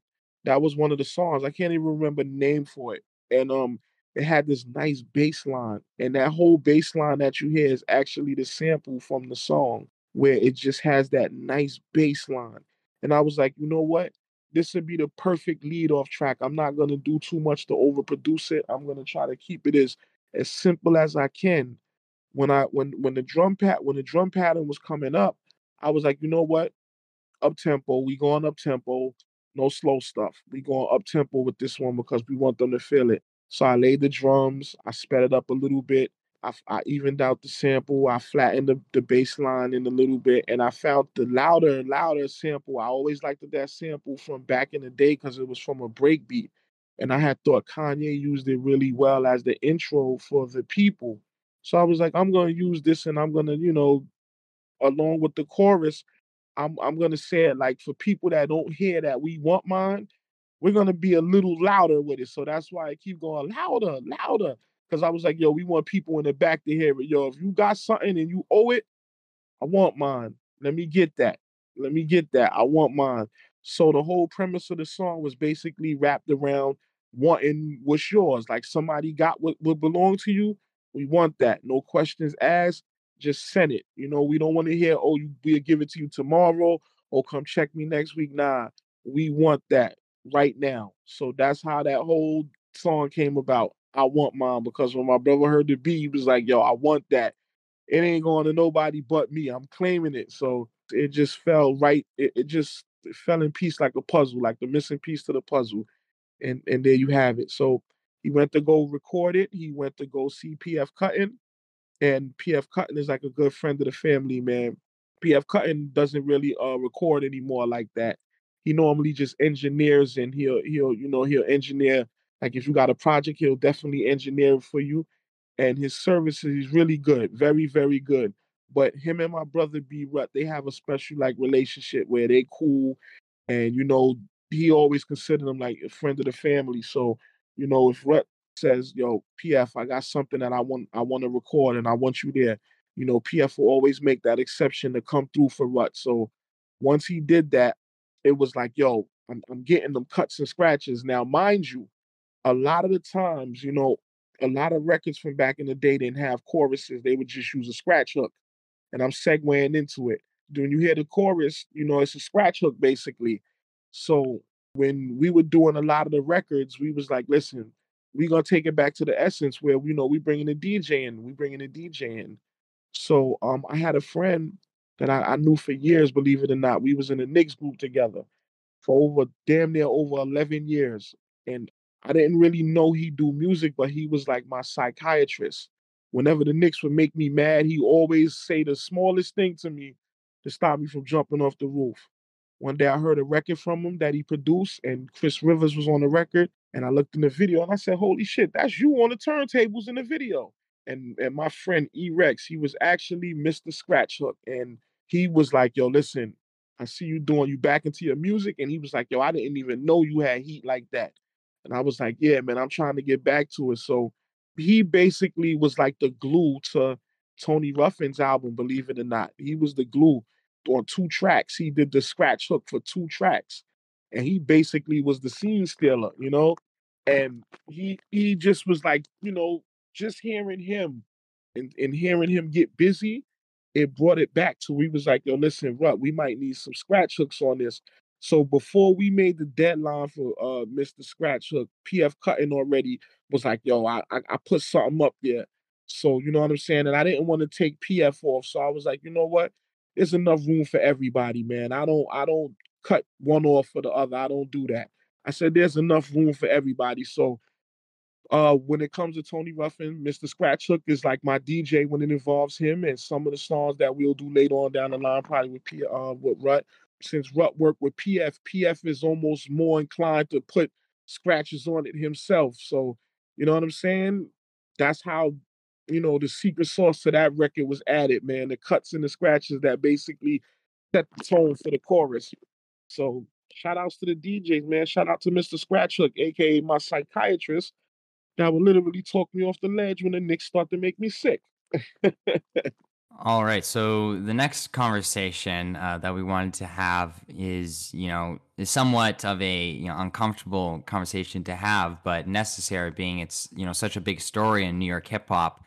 Um, is you know all the rappers um, who've been in prison and who are currently in prison, as yeah. you know, the New York justice system has a history of not going easy on the rappers as yes. you know of yes. recently you know rising stars like sleepy hollow you know chef g yes, k flock and even now uh, dusty locane are all currently you know incarcerated for various charges yeah um you've already like you know mentioned your thoughts on you know the drill community um, but just share what are your thoughts on um, the new york justice system and then all these big stars uh, being locked up yeah um basically man, one one thing's for certain three things for sure is that you can't escape the long arm of the law, right? Now, they're using the music to give these boys these trumped up charges, these unjust charges, and they're trying to make them out to be like killers and like no, no, no. I know them. I know Chef G. I know, you know, Sleepy Hollow. I literally know them. And if you look at my page on you on Instagram, you'll actually see that I have a picture with them with my daughters. Like they they, they took a picture with my daughters. And they have a documentary where they was showing you how and they used to play tag, they used to play manhunt in my building, and they want my brother B Rut, and they like, yo, listen, this is the dude that we knew who was the spitter in the hood, and we used to always try to impress him. And they're good, yo, they're good kids. They're not bad kids. At least from what I know, they're good kids. Yeah, you know, they do knuckleheaded things, you know what I'm saying? Because kids do knuckleheaded things. But all all are trying to make them out to be kingpins and this, that, and the third. Nah, man. They just using the music and they they listening and they they they listening to all the records with a fine tooth comb and they combing through it and they they looking for names, they looking for dates, and they looking for everything just to try to pin charges on you for other people that they couldn't get. So it's like when you when you look at them, like I'm not saying that they're whole, like they're innocent, innocent, but it's just that yo, they don't understand that yo, you can't shake the long arm of the law. Once they lock in on you, you can't talk about doing this, even if you didn't do it. You can't associate yourself with anything because now they're looking to give you the RICO, they're looking to give you conspiracy, and they're just using your own lyrics against you to get these charges. So, whenever it's a, a high profile case, trust me, yo, they sitting there licking their chops, hoping to catch these dudes, man, because it looks good, regardless of which. And like I said, I can't I can't tell anybody what to do and what not to do. I can only offer advice. And, and my advice to them was to stay out of trouble, man. Don't don't don't don't end up in the belly of the beast. Don't feed the system. And it's unfortunate that it had to happen. But I lost a lot of good friends to the system, man. And my and, and my friend Floor, man, Floor from the Rutland Rebels, he's currently incarcerated, and that's a big blow. That's a big blow to my to, to the label. That's a big blow to the team. My my cousin Des, he's incarcerated. Try Mr. Tribe by Tribe himself. He can't even be home to enjoy the fruits of hearing Eminem rap on his record and seeing a spike in views go up for that video, just from the instrumental to that song in that video. So it, it, it not only does it, it, it hurts them, but it hurts the family. It hurts the people that has to try to go on without them, knowing that they was an integral part of movements, of life, of just all types of things. And once you start to see that, it's like, damn, wow, could it could it been a little bit better if they would have woke up and did this? Would it have changed anything? So now you left with like the greatest what ifs in the world. It hurts.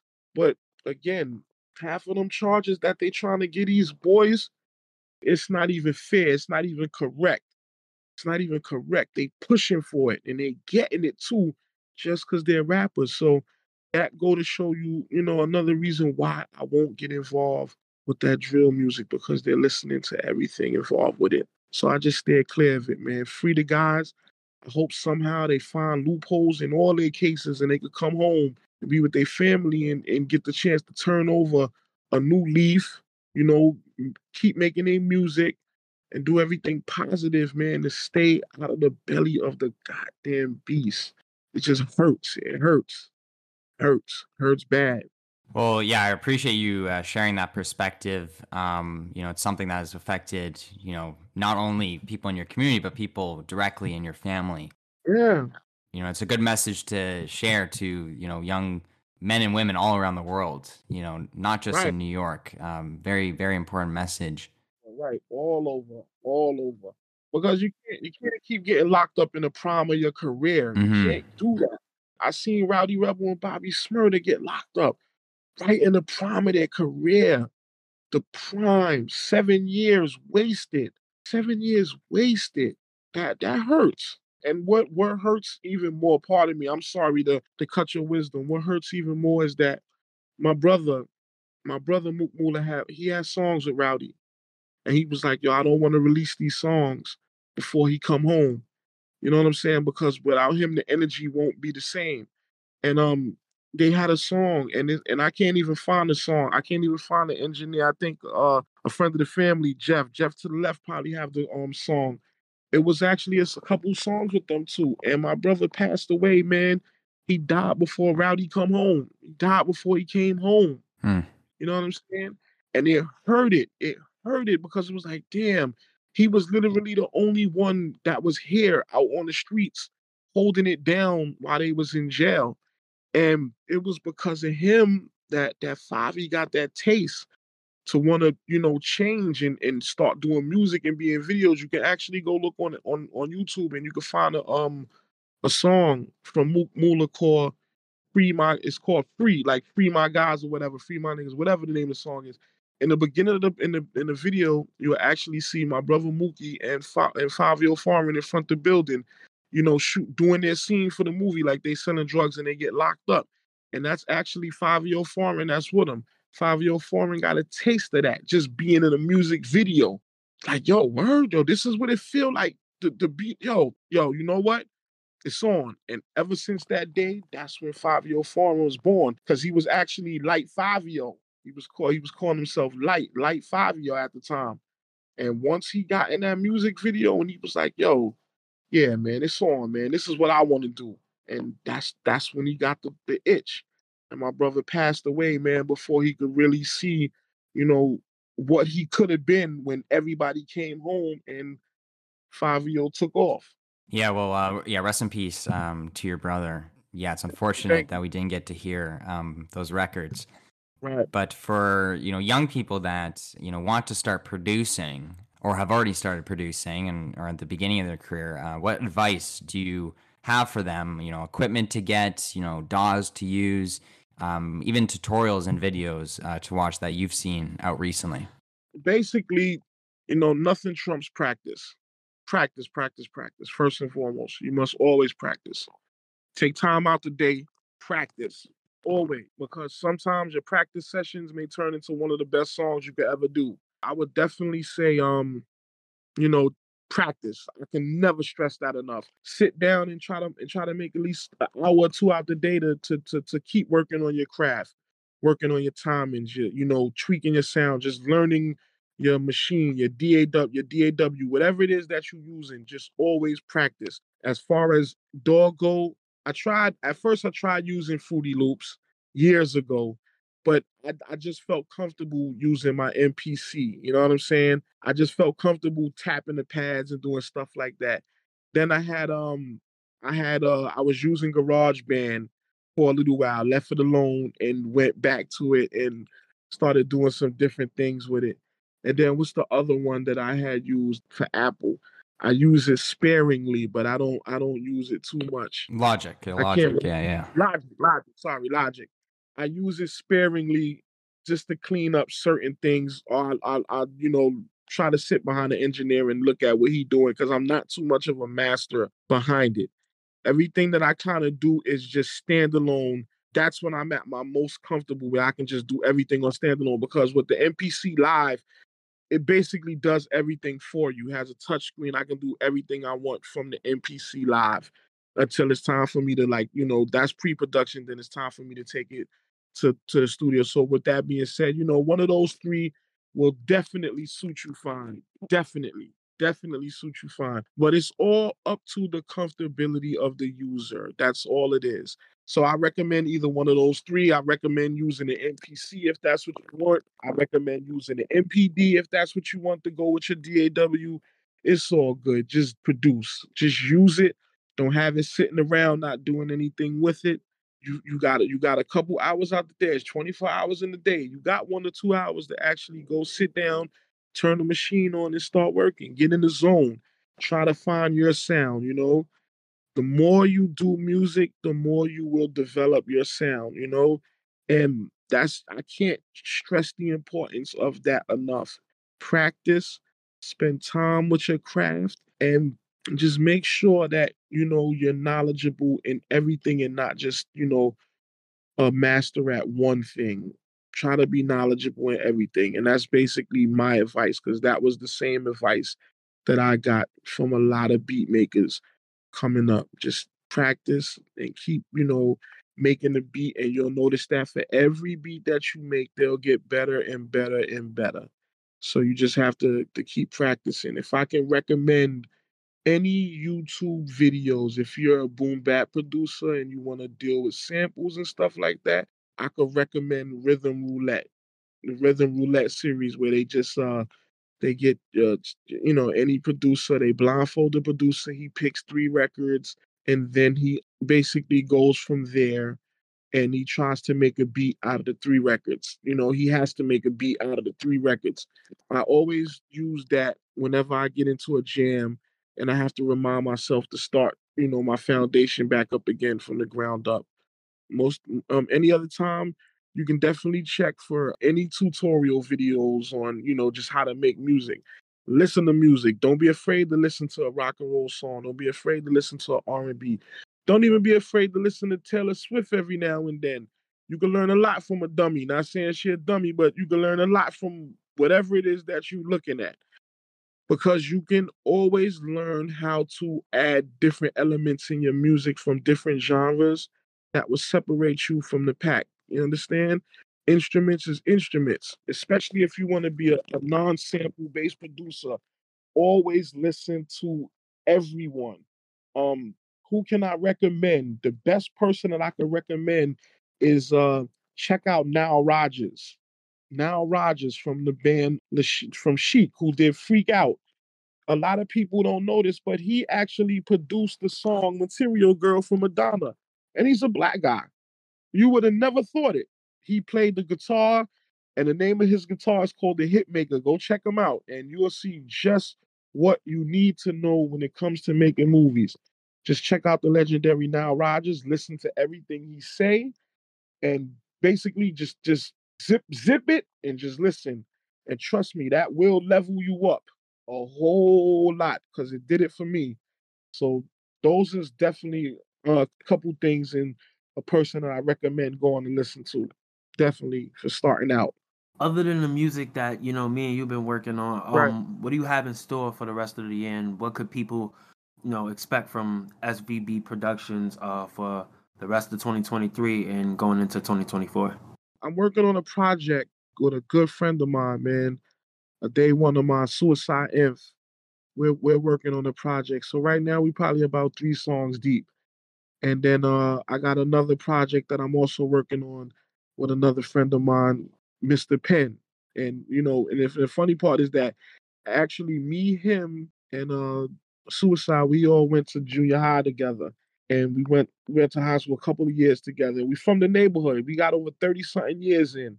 And they do music too. They from um they from Crown Heights. They represent the Crown Heights side. But you know, my my side is their second home. So, you know, they joined up with the fam and was like, listen, man, we like what you're doing over there. We want to be part of it. So you could definitely go check out the two songs that I did with them. They, they're currently out right now by Suicide Inf, Body Bag Intro, produced by me.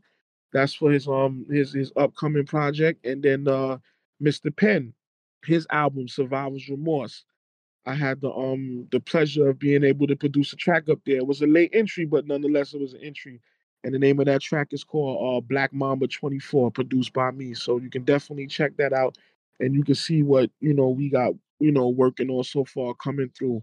I actually just submitted some music to somebody. I don't want to call it before I spoil it, but um, it was a it was a rapper that was under uh, Erick Sermon that I admired for a long time. One of my favorite rappers for a while. His name is Sy Scott, and he's from Philadelphia. He was uh he was down with he was down with um Erick Sermon, and he was on he was on almost all the Erick Sermon projects. And um he reached out. Well, actually, I actually reached out to him just on some regular, you know, admiring and, and liking him uh, a song that he was doing. And I, I remember talking to him on Instagram and I just shot him out, you know, basically just showing love. The, the way I do, just show love and stuff like that, giving people their flowers so they can smell them while they're alive. And um, you know, b- and being that he a real cat, a real dude, I just was like, yo, listen, man, if you if you want to work, I'm here.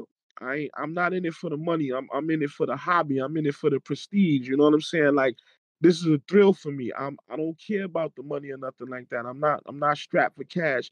This is actually a hobby. Like I like to I like music. I love music. And you know what I'm saying? And you know, he just was like, yo, listen, man, you got some music, send it through, man. I'm listening. I need some stuff, man. I want to work on a project. And and and you know, he checked it out and he said, yo, listen, man, I got I, I hear three joints that yo, those are mine, bro. Those are mine. You can forget it. Just just X them off the beat tape. I'm taking them. And I was I was like, you know what? They yours, man. Go ahead, do your thing. So definitely be out on be on the lookout for Sy Scott, man. And you could check, you could definitely check him out. Sy Scott, S Y S C O T T, Sy Scott from Philly, man. Excellent fucking rapper. Excellent rapper, man. One of the one of the to me, you know, one of the best that I heard, you know, from when I first heard him back in 2001. And you know, he never disappointed me up until now. He actually had a um project with where he did some music with the legendary Diamond D. So you could definitely check that out, man. So, you know, I'm just crossing my fingers that man, that music get done, man, and I could definitely give it to the world. I have a I'm I'm, currently working on some tracks or putting together some tracks also for Rutland Confidential too. And I'm cleaning up some tracks for uh Son of Mary. And that's that's Tony Ruffin's second project, the second EP we doing. And that that'll probably be like eight tracks. So that'll probably be like seven to eight tracks. So I'm finishing up some tracks for those where I'm just going back EQing and doing certain things and stuff like that. And I'm finishing up the the Rutland the Rutland Confidential too. I'm like I said, I'm already about eight songs in with that. Like three of the songs is done so far, and we trying to aim for like ten. Last album, last um album was eight. We're gonna try to stretch it to like ten. In the meantime, basically, me myself, I'm gonna put out a, a little beat tape, an instrumental beat tape with some misses that I had that was lying around that I just wanted to share with the world, man. And I just wanted to just put it out there and just let people have some music to listen to, let people have some music to freestyle to, do whatever they want with it.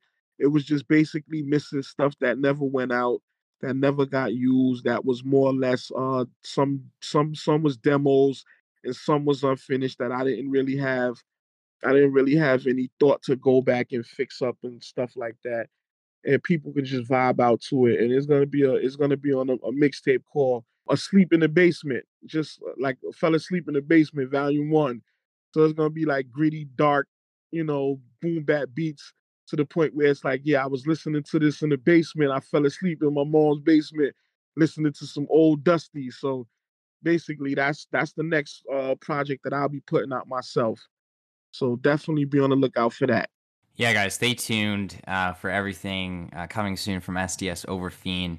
Uh, we'll post his Instagram in the bio of this episode, and then also, you know, we'll tag him in, in all the posts as well. So definitely uh, go follow him on Instagram and all other platforms uh, to stay tuned for that. But now we're going to announce um, the LP uh, issues LP that's coming 2024, you know, entirely produced by SDS Overfiend. Yes. Uh, so the title of it is A Vulnerable Dive into the Unknown, uh, coming sometime next year. Right. I've had the privilege of listening to all the beats and, you know, looking at the album cover, of course. And I mean, I'm blown away. Like, both of you are, are reaching a new level um, with this project coming. So, yeah, we'll definitely post more about it as the year goes on. Yes, sir. I think I want to do a Heaven's Door music video. Um, so we'll definitely get you to collab in that as well. No doubt. No. And uh, yeah, we're gonna go crazy for this rollout, even crazier than A- AG uh, for sure. Oh, of course.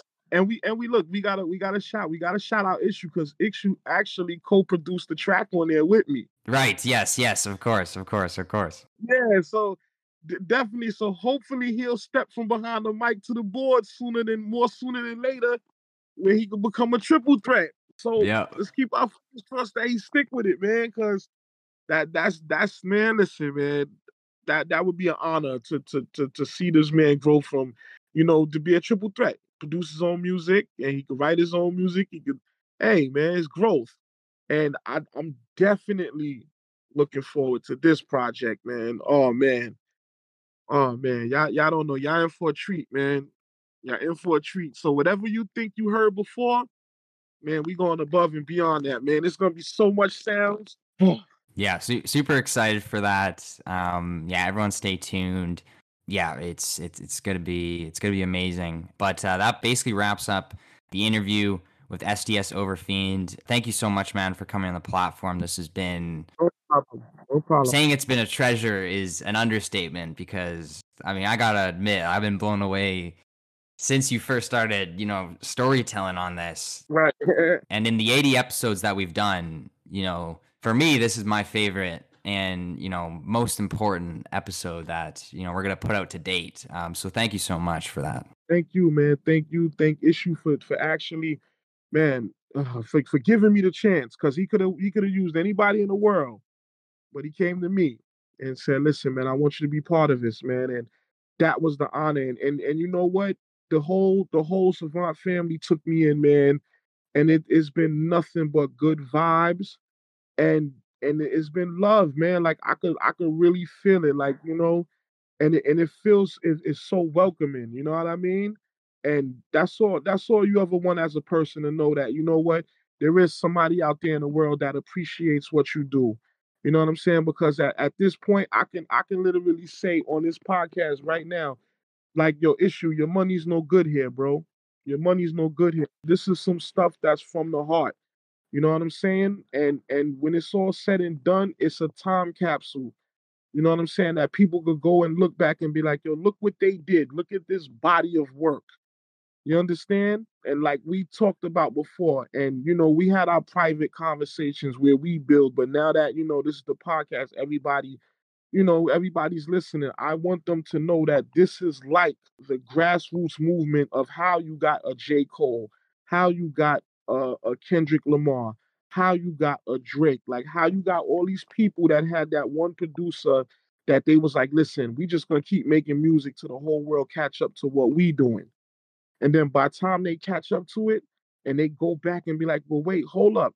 There's like eight other projects that we didn't know about that exists. Yeah. And, it's right there. It's it's right there for your consumption. Go listen to it.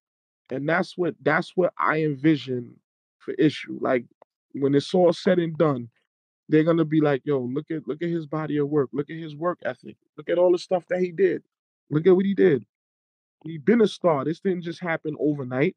You just happened to hear it yesterday. That's all it was. That's all it was. But the grind been there the grind been there, you know. So that's my like last words for everybody to understand. Get down now. You know what I'm saying?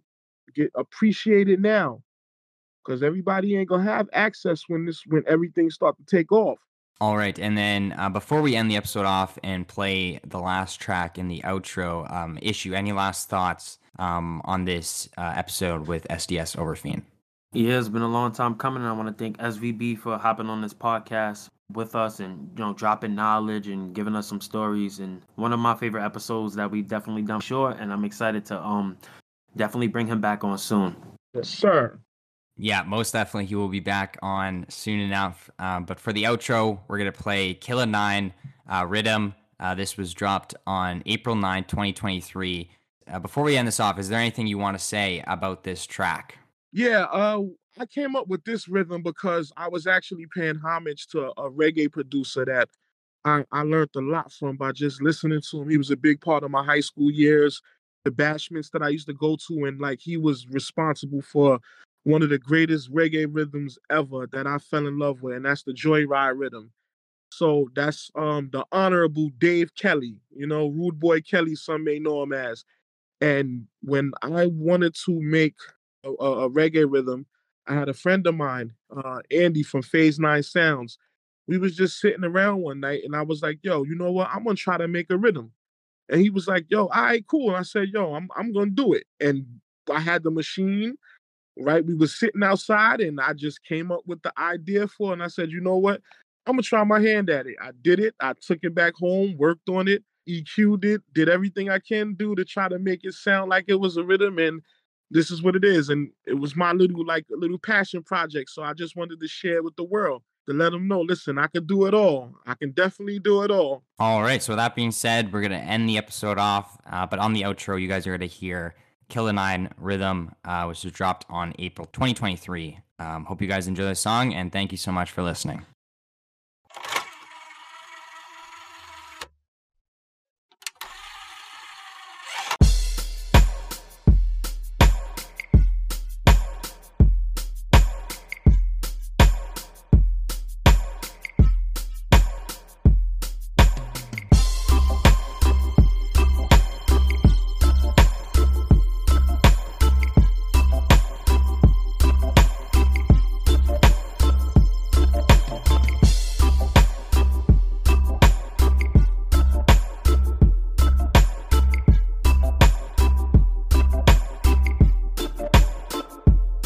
Thank.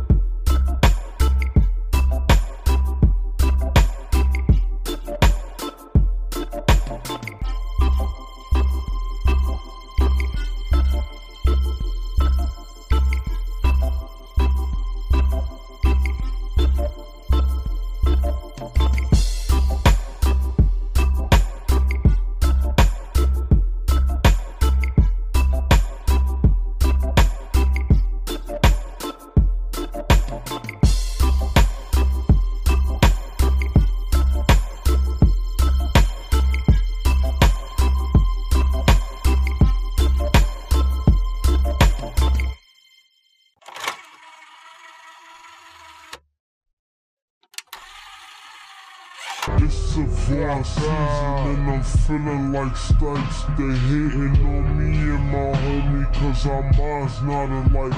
They mad cause we just got the passion, never slacking or lagging. The funny thing is, step up to us, you know we bout that action. But look.